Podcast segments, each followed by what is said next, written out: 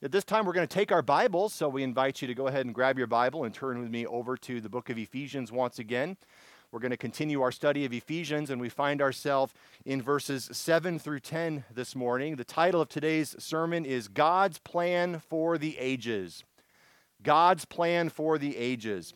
Now, before my family moved out here to Yucca Valley, we lived in Santa Clarita, which is about two and a half hours west of here. And uh, we lived there because my wife and I met at the Master's University, and later I went on to the Master's Seminary. So we were there for a particular season of time, actually about 10 years of time, while we were doing all of our education and ministry training before coming out here to serve you and be here with you in Yucca Valley. And Santa Clarita, Clarita was a very unique and a very special place. It was a master planned community. So as they would expand the city, uh, they had already planned out ahead of time where they were going to put all the different housing tracks. And interspersed between those different housing tracks were parks and schools, shopping centers, and gyms.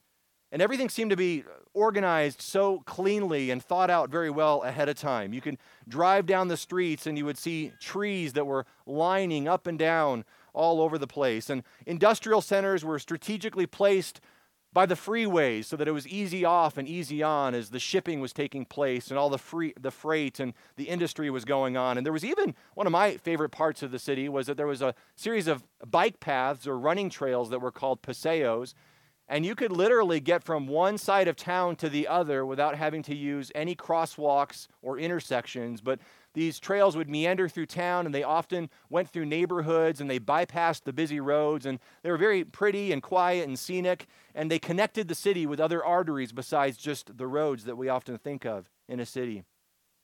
But there was one type of building that seemed to be left out in the master plan as they were putting together and expanding the city of Santa Clarita. And those were the churches. And we would have this conversation sometimes at our staff meetings at church of how difficult it was for church plants to find places to meet and to gather. They didn't build churches into the master plan for a community that would be hundreds of thousands of people, amazingly enough. And I think that it's almost a parable for our day of how uh, even those who enjoy wealth and success and growth, and they've got soccer leagues and they've got restaurants, but they have very little time or space for God. And yet, this morning, as we come to Ephesians chapter 1, we see that God has a master plan as well. God has a master plan not just for a community, but He has a master plan for the universe, and He has a master plan for all of time, past, present, and future. And in contrast to maybe many modern master plan communities, God is not forgotten about in this plan. The church is not forgotten about in this plan, but God is at the very center through his son, Jesus Christ, and his bride, the church, that we are at the center of God's master plan for creation and for all of time. Paul describes this plan here in Ephesians chapter 1, and I'm going to read, and I've provided there in your worship guide this morning verses 3 through 10, and then we'll focus in on verses 7 through 10 because we've already done some study of 3 through 6. But let me start in three, uh, chapter 1, verse 3 once again, as we see this prayer of blessing of beatitude and gratitude to God and all the blessings that are ours in Christ. Blessed be the God and Father of our Lord Jesus Christ, who has blessed us in Christ with every spiritual blessing in the heavenly places. Amen? Even as he chose us in him before the foundation of the world, that we should be holy and blameless before him. In love, he predestined us for adoption to himself as sons through Jesus Christ according to the purpose of his will, to the praise of his glorious grace with which he has blessed us in the beloved. In him we have redemption through his blood, the forgiveness of our trespasses, according to the riches of his grace, which he lavished upon us in all wisdom and insight, making known to us the mystery of his will according to his purpose, which he set forth in Christ as a plan for the fullness of time to unite all things in him, things in heaven and things on earth. Would you bow with me in prayer this morning? Father, we thank you for this passage, and we thank you that you have a master plan for your universe and for your people. Lord, all flesh is like grass. And if there is one lesson that we should take away from 2020, it is that life is short and eternity is long, and we are to view time in light of eternity. Lord, teach us to number our days that we would fear you. And the grass withers and the flower fades, but the word of the Lord stands forever. We praise you and we ask that you would open our eyes and give us understanding and insight today from your word. In Christ's name, amen. Amen. Well, we have been considering a number of blessings that are ours in Christ Jesus in this passage. And today we will focus on verses 7 through 10, as I mentioned already, where we see blessings like redemption, blessings like forgiveness, and blessings that we are part of some grand overarching design that God has for his creation.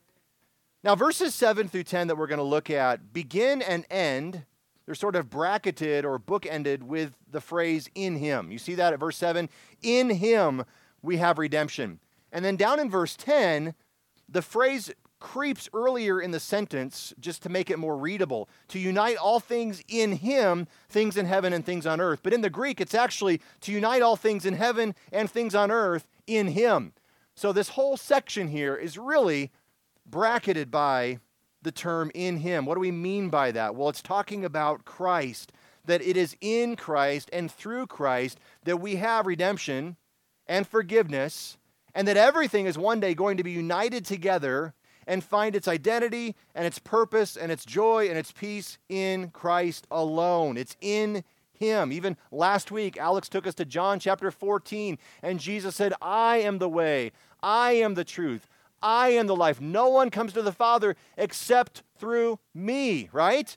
If that's the case, then everything is being united together and God is recreating his universe and pushing back the effects of the fall and bringing us to himself in Christ. He is the way. And Paul makes that point over and over again that phrase, in him, in him. We talked a number of weeks ago about the blessed doctrine of the union that we have with Christ and that we are called to abide in Him and walk with Him. Friend, you are never alone.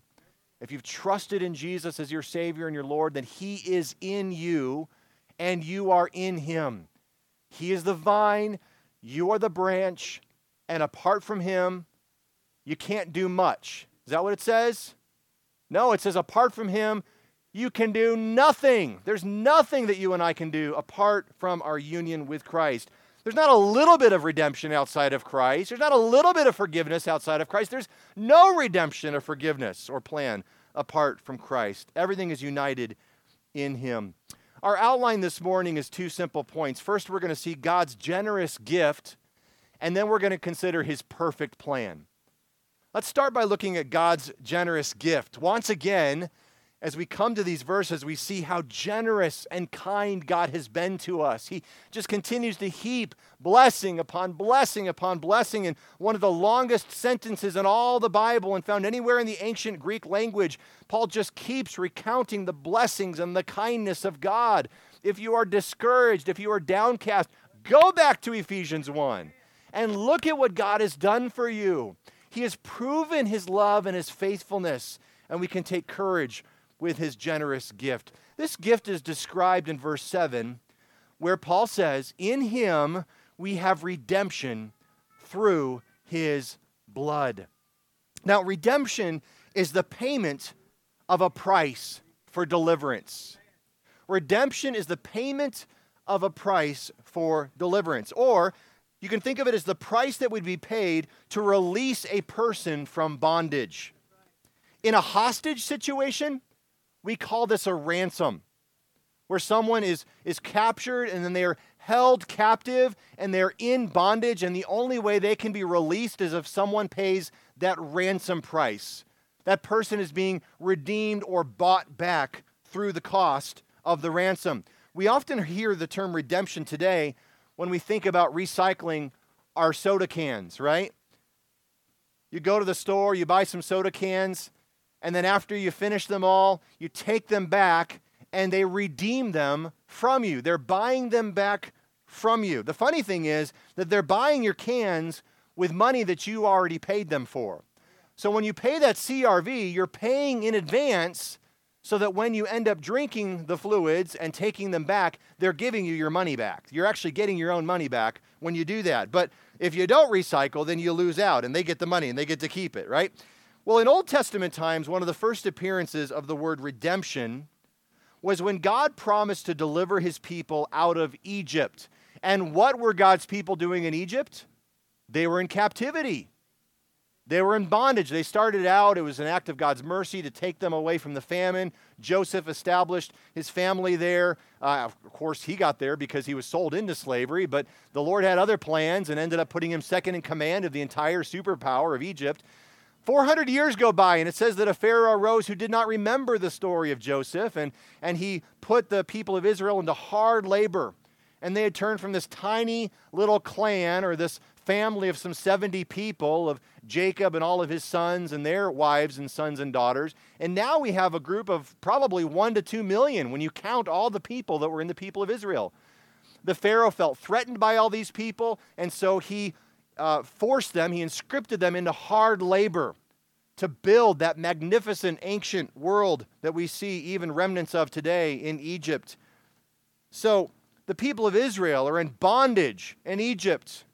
They're crying out to God in help, and God hears their prayer, and he raises up his servant Moses to go back into Egypt and to bring them into the promised land.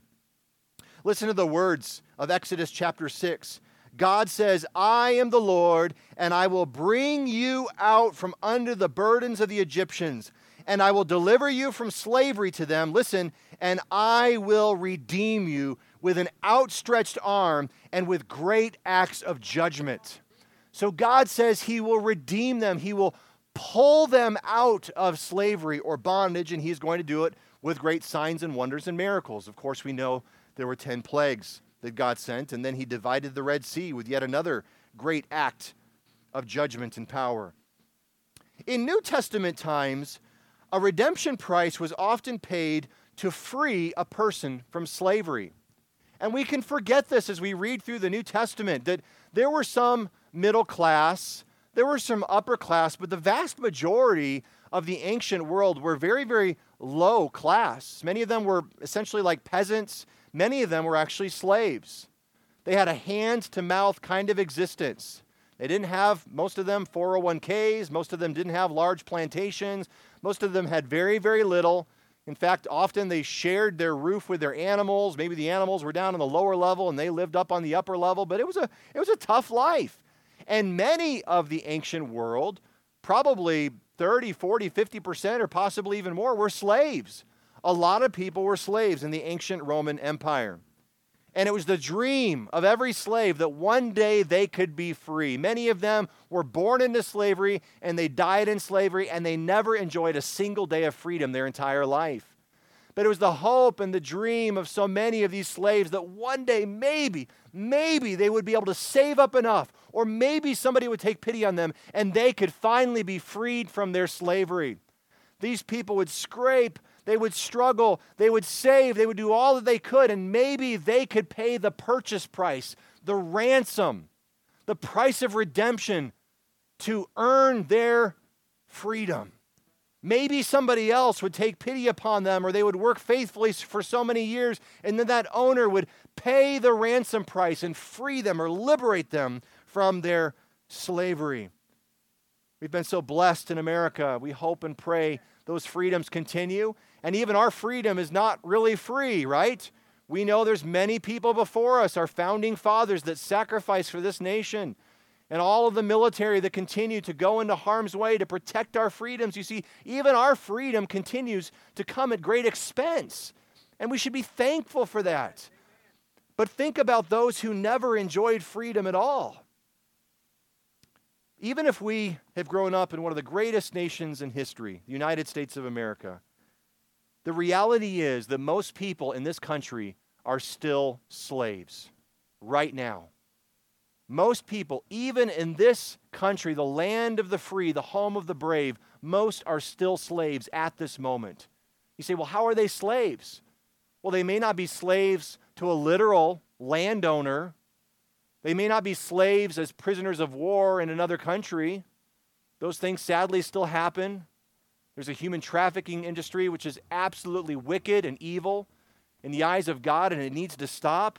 But I'm talking about another kind of slavery here. You see, most people at this moment are living in slavery to sin. And every single one of us were born into the slave trade of sin. All of us, according to Romans chapter 6, were once prisoners to sin. Have you trusted in Christ?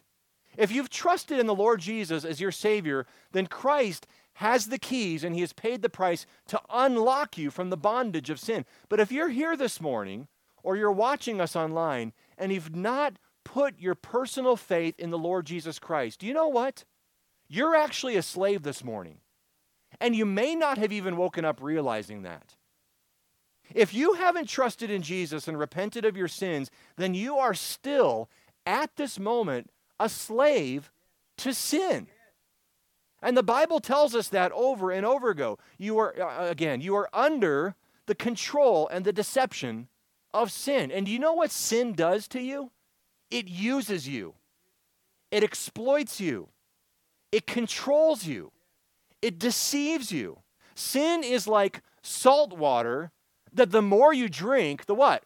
The thirstier you get. Sin is like a, boa constrictor or a python. The, the more you try and wrestle free from its grip, the tighter it begins to squeeze all around you. It is a cruel master. It allures and tempts, but it never satisfies. Radio talk show host Paul Harvey, he once explained an old Eskimo tale of how to kill a wolf, how Eskimos would kill wolves. And I haven't verified this, but I would not be surprised if this is true. He says, first, the Eskimo will take a knife blade and will cut, uh, will coat the, the knife blade with animal blood and then allow that blade to freeze and harden and then they'll do it again. Next, the hunter fixes his knife in the ground with the blade pointing up, but not visible at all because it has been coated with several layers of frozen blood. He says, when a wolf follows his sensitive nose to the source of the scent and discovers the bait, he licks it, tasting fresh, frozen blood. He begins to lick faster, more and more vigorously, lapping the blade until the keen edge is now bare, and there's no ice between the tongue of the wolf and the sharp blade of the knife. Feverishly now, harder and harder, the wolf licks the blade in the Arctic night. So great becomes his craving for blood that the wolf does not notice the razor sharp sting of the naked blade on his own tongue, nor does he recognize the instant at which his thirst is now being satisfied by his own blood. The appetite craves more and more until, Paul Harvey says, the dawn finds him dead in the snow. And that is what sin does. People aren't free to live in sin and enjoy sin and do whatever they want, whatever feels good. They are in captivity and bondage to sin. And if you have not trusted in Christ, be honest with yourself this morning because God sees right through you and you need deliverance from the wages and from the bondage of sin.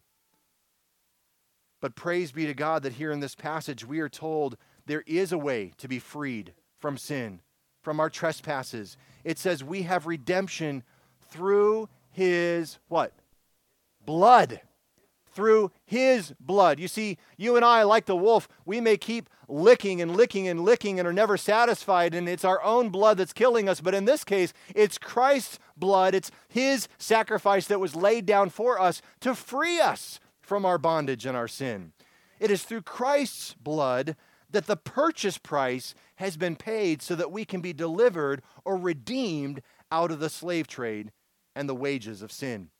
1 Peter chapter 1 says, You were ransomed from the futile ways, the empty, meaningless ways that were inherited from your forefathers.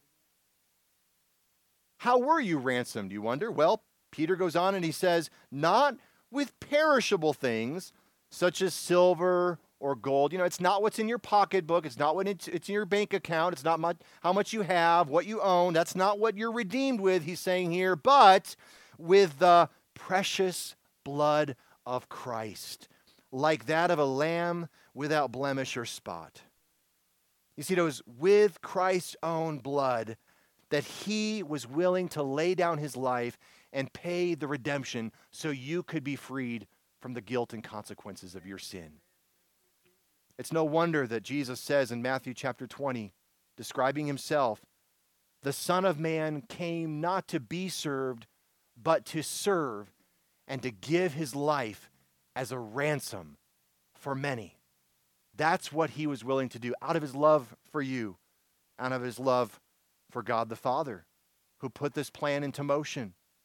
Well, Paul goes on to explain the gift of redemption in other terms as well. He describes it as forgiveness in verse 7, the forgiveness of our trespasses. You see, God has also put up no trespassing signs. It's called the law. And the law tells us that there are things we are not to do, we are not to violate. We are not to take the Lord's name in vain. We are not to put any other God before him. We are to keep God's day holy and set apart and honor our father and mother. And we're not to bear false witness. And we're not to commit adultery. And we're not to covet. And all these different laws are like boundaries or fences. And when we violate those laws, we are trespassing in an area that God has said is off limits. How do we undo the damage of our trespassing? we need forgiveness. We need forgiveness, and forgiveness comes through the blood of Christ according to the riches of his grace. Forgiveness is hard.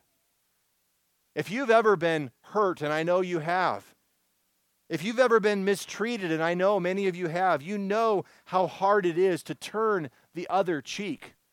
This is hard for three year olds. It doesn't get any easier for 93 year olds. Forgiveness is just hard. And in the flesh, we don't want to forgive. We want to hold a grudge. We want to nurse that grudge. We want to pay people back and let them know how much they hurt us. But the Bible says that's not what we're to do as Christians. The Bible says that we are to forgive as we have been forgiven. We're going to see that later on in the book of Ephesians of how we are to be kind to one another, tenderhearted, forgiving one another even as God in Christ Jesus has forgiven us. So Christ's forgiveness of you becomes the standard of how much you need to be willing to forgive other people. Peter says, How many times do I have to forgive other people for what they've done? Seven times? And he's thinking, I'm going to be really generous today. I'm willing to forgive somebody seven. And Jesus says, Oh, no, no, no, 70 times seven. You see, you keep on forgiving. You keep on forgiving because whatever people owe against you, it doesn't hold a candle to what you've done against God. Your sin against God is infinitely greater. And yet, if He was willing to forgive us through the blood and sacrifice of His Son, we are to forgive one another. How does this forgiveness happen? Well, it says here in verse 7 that it is according to the riches of His grace. And He lavished these riches on us in all wisdom and insight. You see, all of this happened, all these blessings of election and adoption and redemption and forgiveness, this heaping up of blessing, all of this has happened according to the riches of God's grace. That is, God's infinite grace becomes the measuring cup for our redemption. He's not stingy.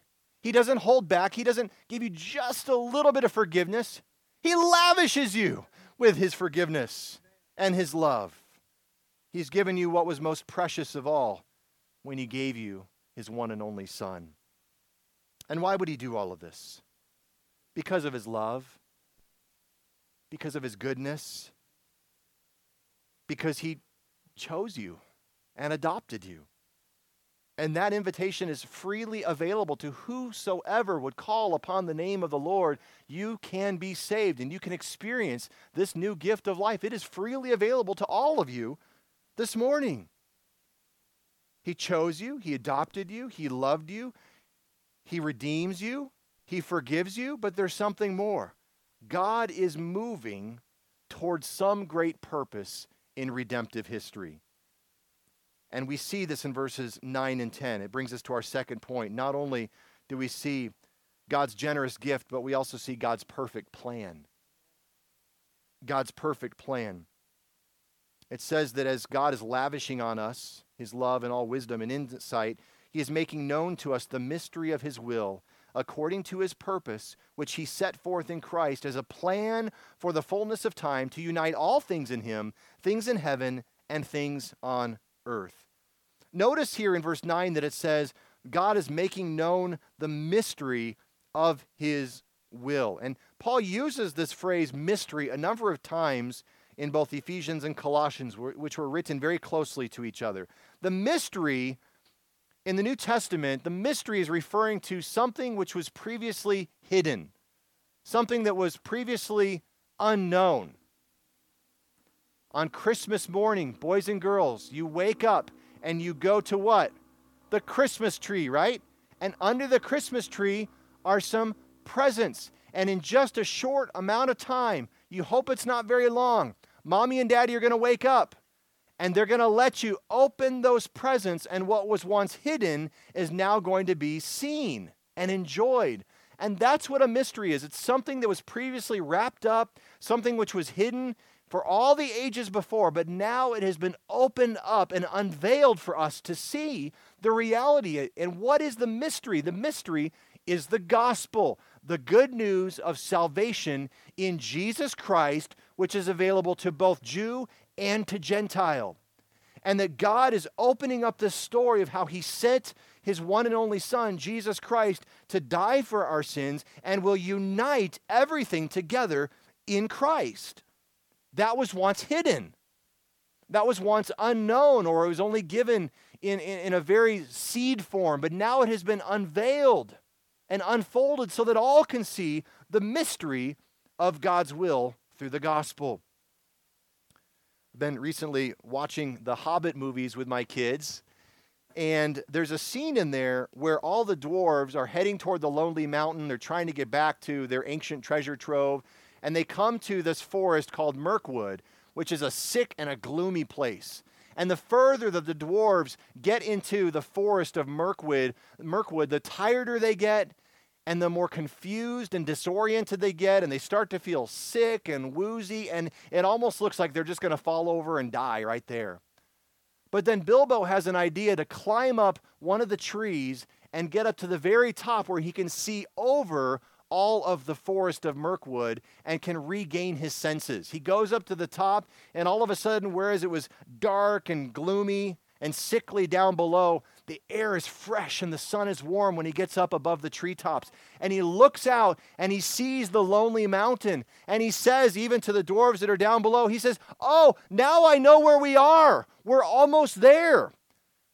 Friends, if I could just encourage you for a moment, we're in a sick world right now and we can all feel gloomy and discouraged, but let's just shimmy up for a moment and look at the big picture and realize we know exactly where we are and we're exactly where God wants us to be.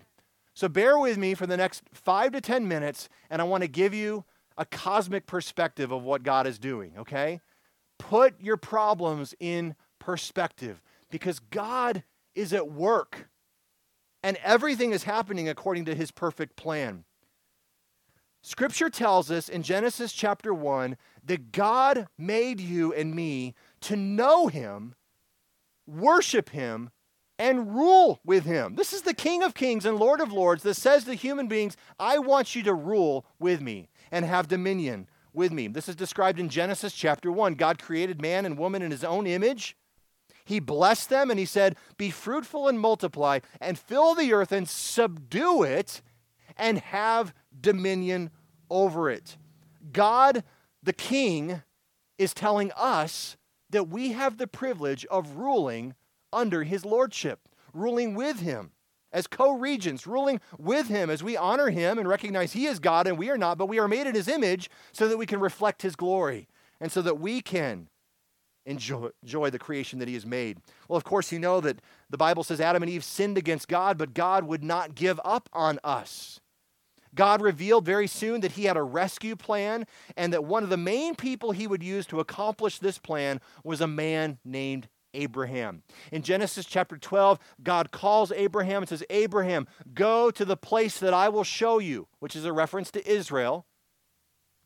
And he says, There I will make of you a great nation, and I will bless you and make your name great so that you will be a blessing. I will bless those who bless you, and him who dishonors you I will curse, and in you all the families of the earth shall be blessed. This is incredible. This is after the curse of sin, when God says, If you eat of the fruit, you will surely die. Within 10 chapters, God is saying, I'm going to bless the entire earth through you and your offspring. See, God is doing something amazing here.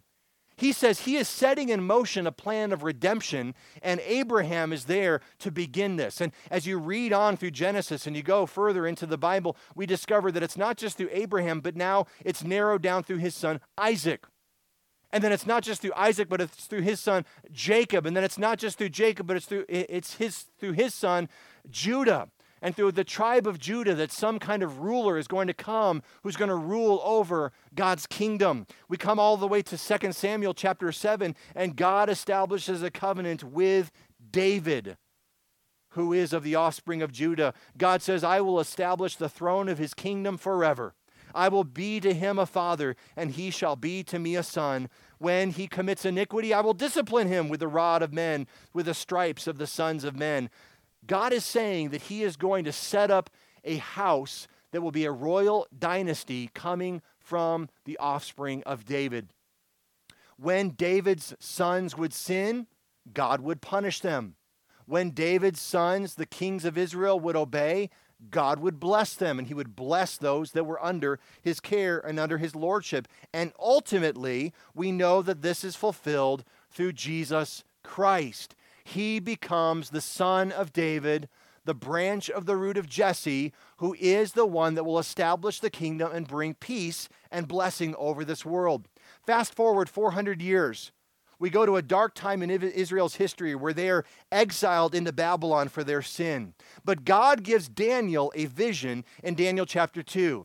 The vision lays out the rest of human history in very vivid imagery. In fact, there's this vision of a statue. You remember that? There's this vision of a statue, and the statue has a number of unique features. The head is made out of fine, pure, radiant gold.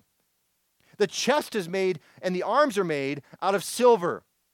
The middle and the thighs are made out of bronze. The legs are made out of iron. And it says that the feet are made partly out of iron and partly out of clay. Well, Daniel interprets this vision for the king.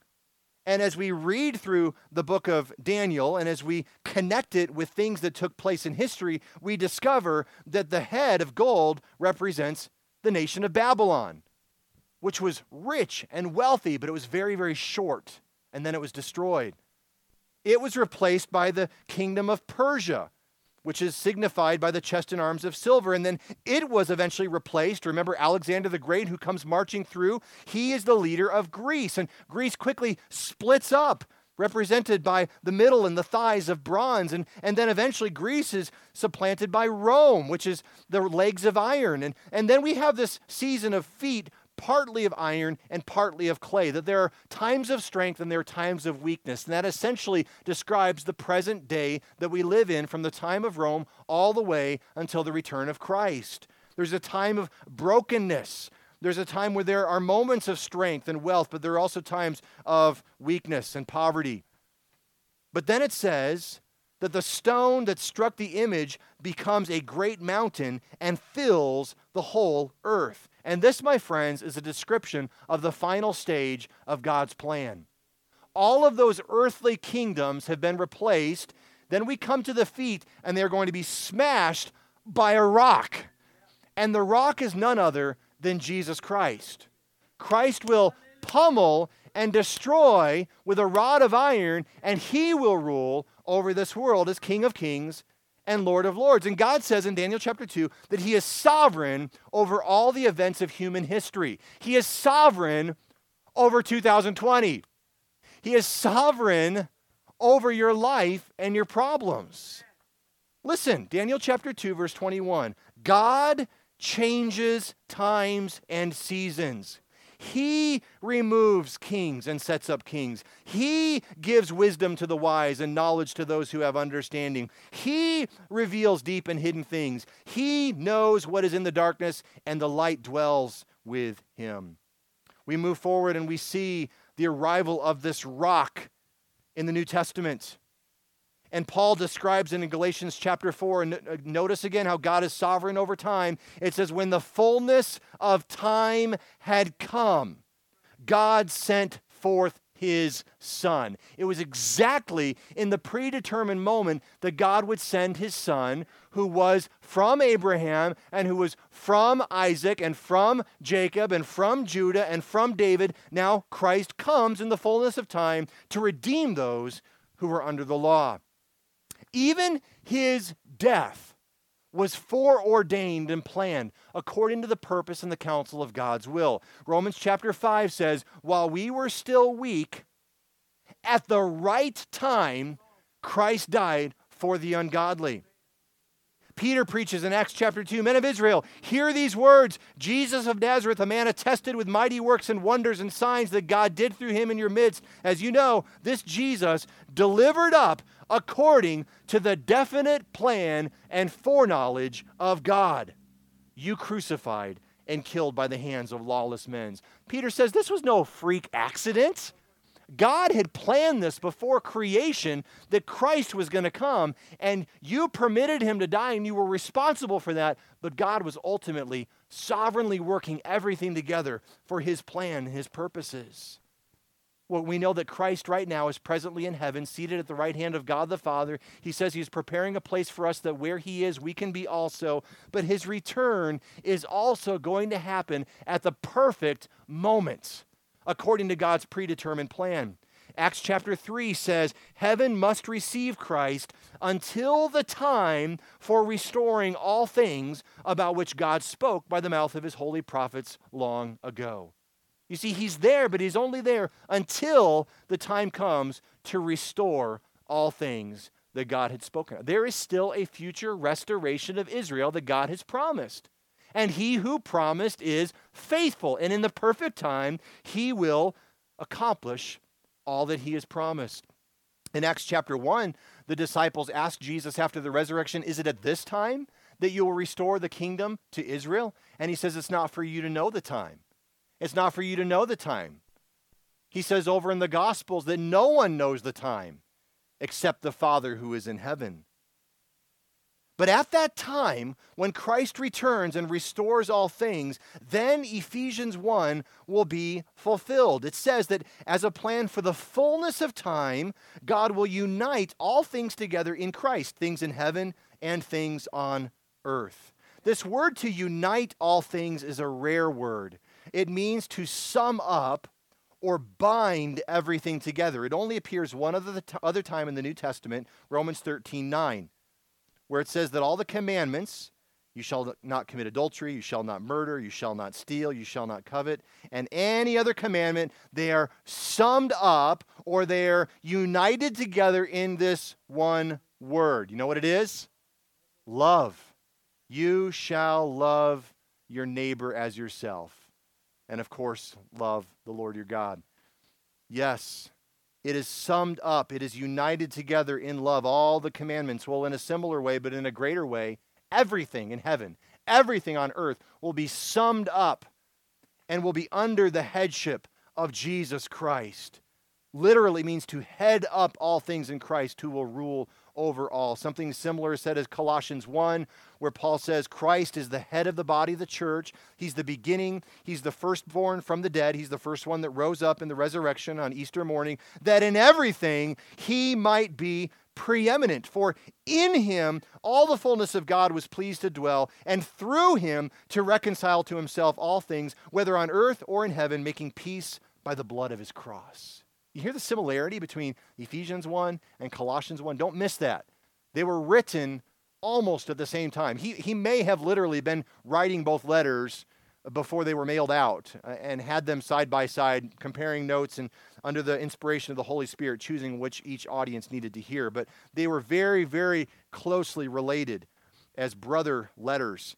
uh, written to different churches. Christ is the bonding agent that holds the entire universe and all of history together. Ultimately, the earthly kingdom of Christ will conclude at the end of what Revelation 20 describes as a millennium, a thousand years. It will conclude with the destruction of this present earth, and a new heavens and a new earth will be created, and Christ will forever be supreme to the glory of God the Father. Christ's reign will be sweeping, it will be all encompassing, and then it will be presented to his Father as a gift of honor and worship. It's as though the prince is showing his Father the gift and the rulership and the stewardship which he has had, and it gives glory to the Father, the King. 1 Corinthians 15 22, listen to this. For as in Adam all die, so also in Christ shall all be made alive, but each in his own order. Christ the firstfruits, then at his coming, those who belong to Christ, that's you and me, by the way.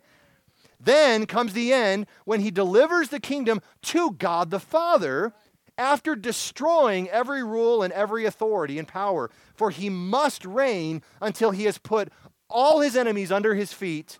The last enemy to dest- be destroyed is death itself. And see, at the end of time, even death itself will be, cre- uh, will be destroyed, and then there will be a new heavens and a new earth, and Christ will continue to rule. We will be there with him, we will rule with him, and Christ will present this very kingdom as a gift and an honor and homage to his Father. That's the cosmic plan from Genesis to Revelation. And at the center of it all is the person of Jesus Christ. We are blessed to be minor supporting roles in this great story. But make no mistake, you and I are not what history is about. Christ is what history is about. Christ is the focus from the beginning to the end, and we are beneficiaries of this great plan of redemption. Christ is the purpose for which we were made. He is the lover of our souls. He is the object of our affection. He is the finisher of our faith. Christ is the fountain of our life. He is the deliverer from death. He is the captain of the Lord's army, and He is the Prince of Peace. When is this going to take place? The fullness of the times to unite all things in Him. There is a date set, but only God knows that date. We're not to speculate about that date. We're not to fight about that date. We don't know the date. Are we getting close? Yes, we are. Every day we know we're getting closer to that date. We know we're closer today than we were yesterday, right? We don't know when that date is, but we know we're closer to it. We know that Christ's return is more imminent now than it has ever been in human history. Even in the days of Paul and Peter and John, they anticipated and they longed for and they prayed for the return of Christ. Come, Lord Jesus. Maranatha, we are to be praying, Come, Lord Jesus. Come, Lord Jesus. In the fullness of time, unite all things in yourself. But meanwhile, we persevere, we press on, and we keep our problems in perspective. As we close, listen to this quote by John Stott. He says, How blinkered is our vision in comparison with His. How small is our mind, how narrow are our horizons. We easily slip into a preoccupation with our own petty little affairs. But we need to see time in the light of eternity and our present privileges and obligations in the light of our past election and our future perfection. Let me read that sentence again. We need to see time in the light of eternity and our present privileges and obligations, that is, what God has blessed you with and what He has commanded you to do, in light of our past election and our future perfection. Then, if we shared the apostles' perspective, John Stott says, we would all share in His praise. Yes, that should be our prayer. Help us, Lord, to see time in light of eternity. Thanks for listening to this week's broadcast of Feed My Sheep, a ministry of Crossview Bible Church in Yucca Valley. For more information, please visit www.crossviewyucca.org. We'd love to have you come and visit us this Sunday. We're located on Onaga Trail, just a half mile west of Yucca Valley High School. God bless and have a great week.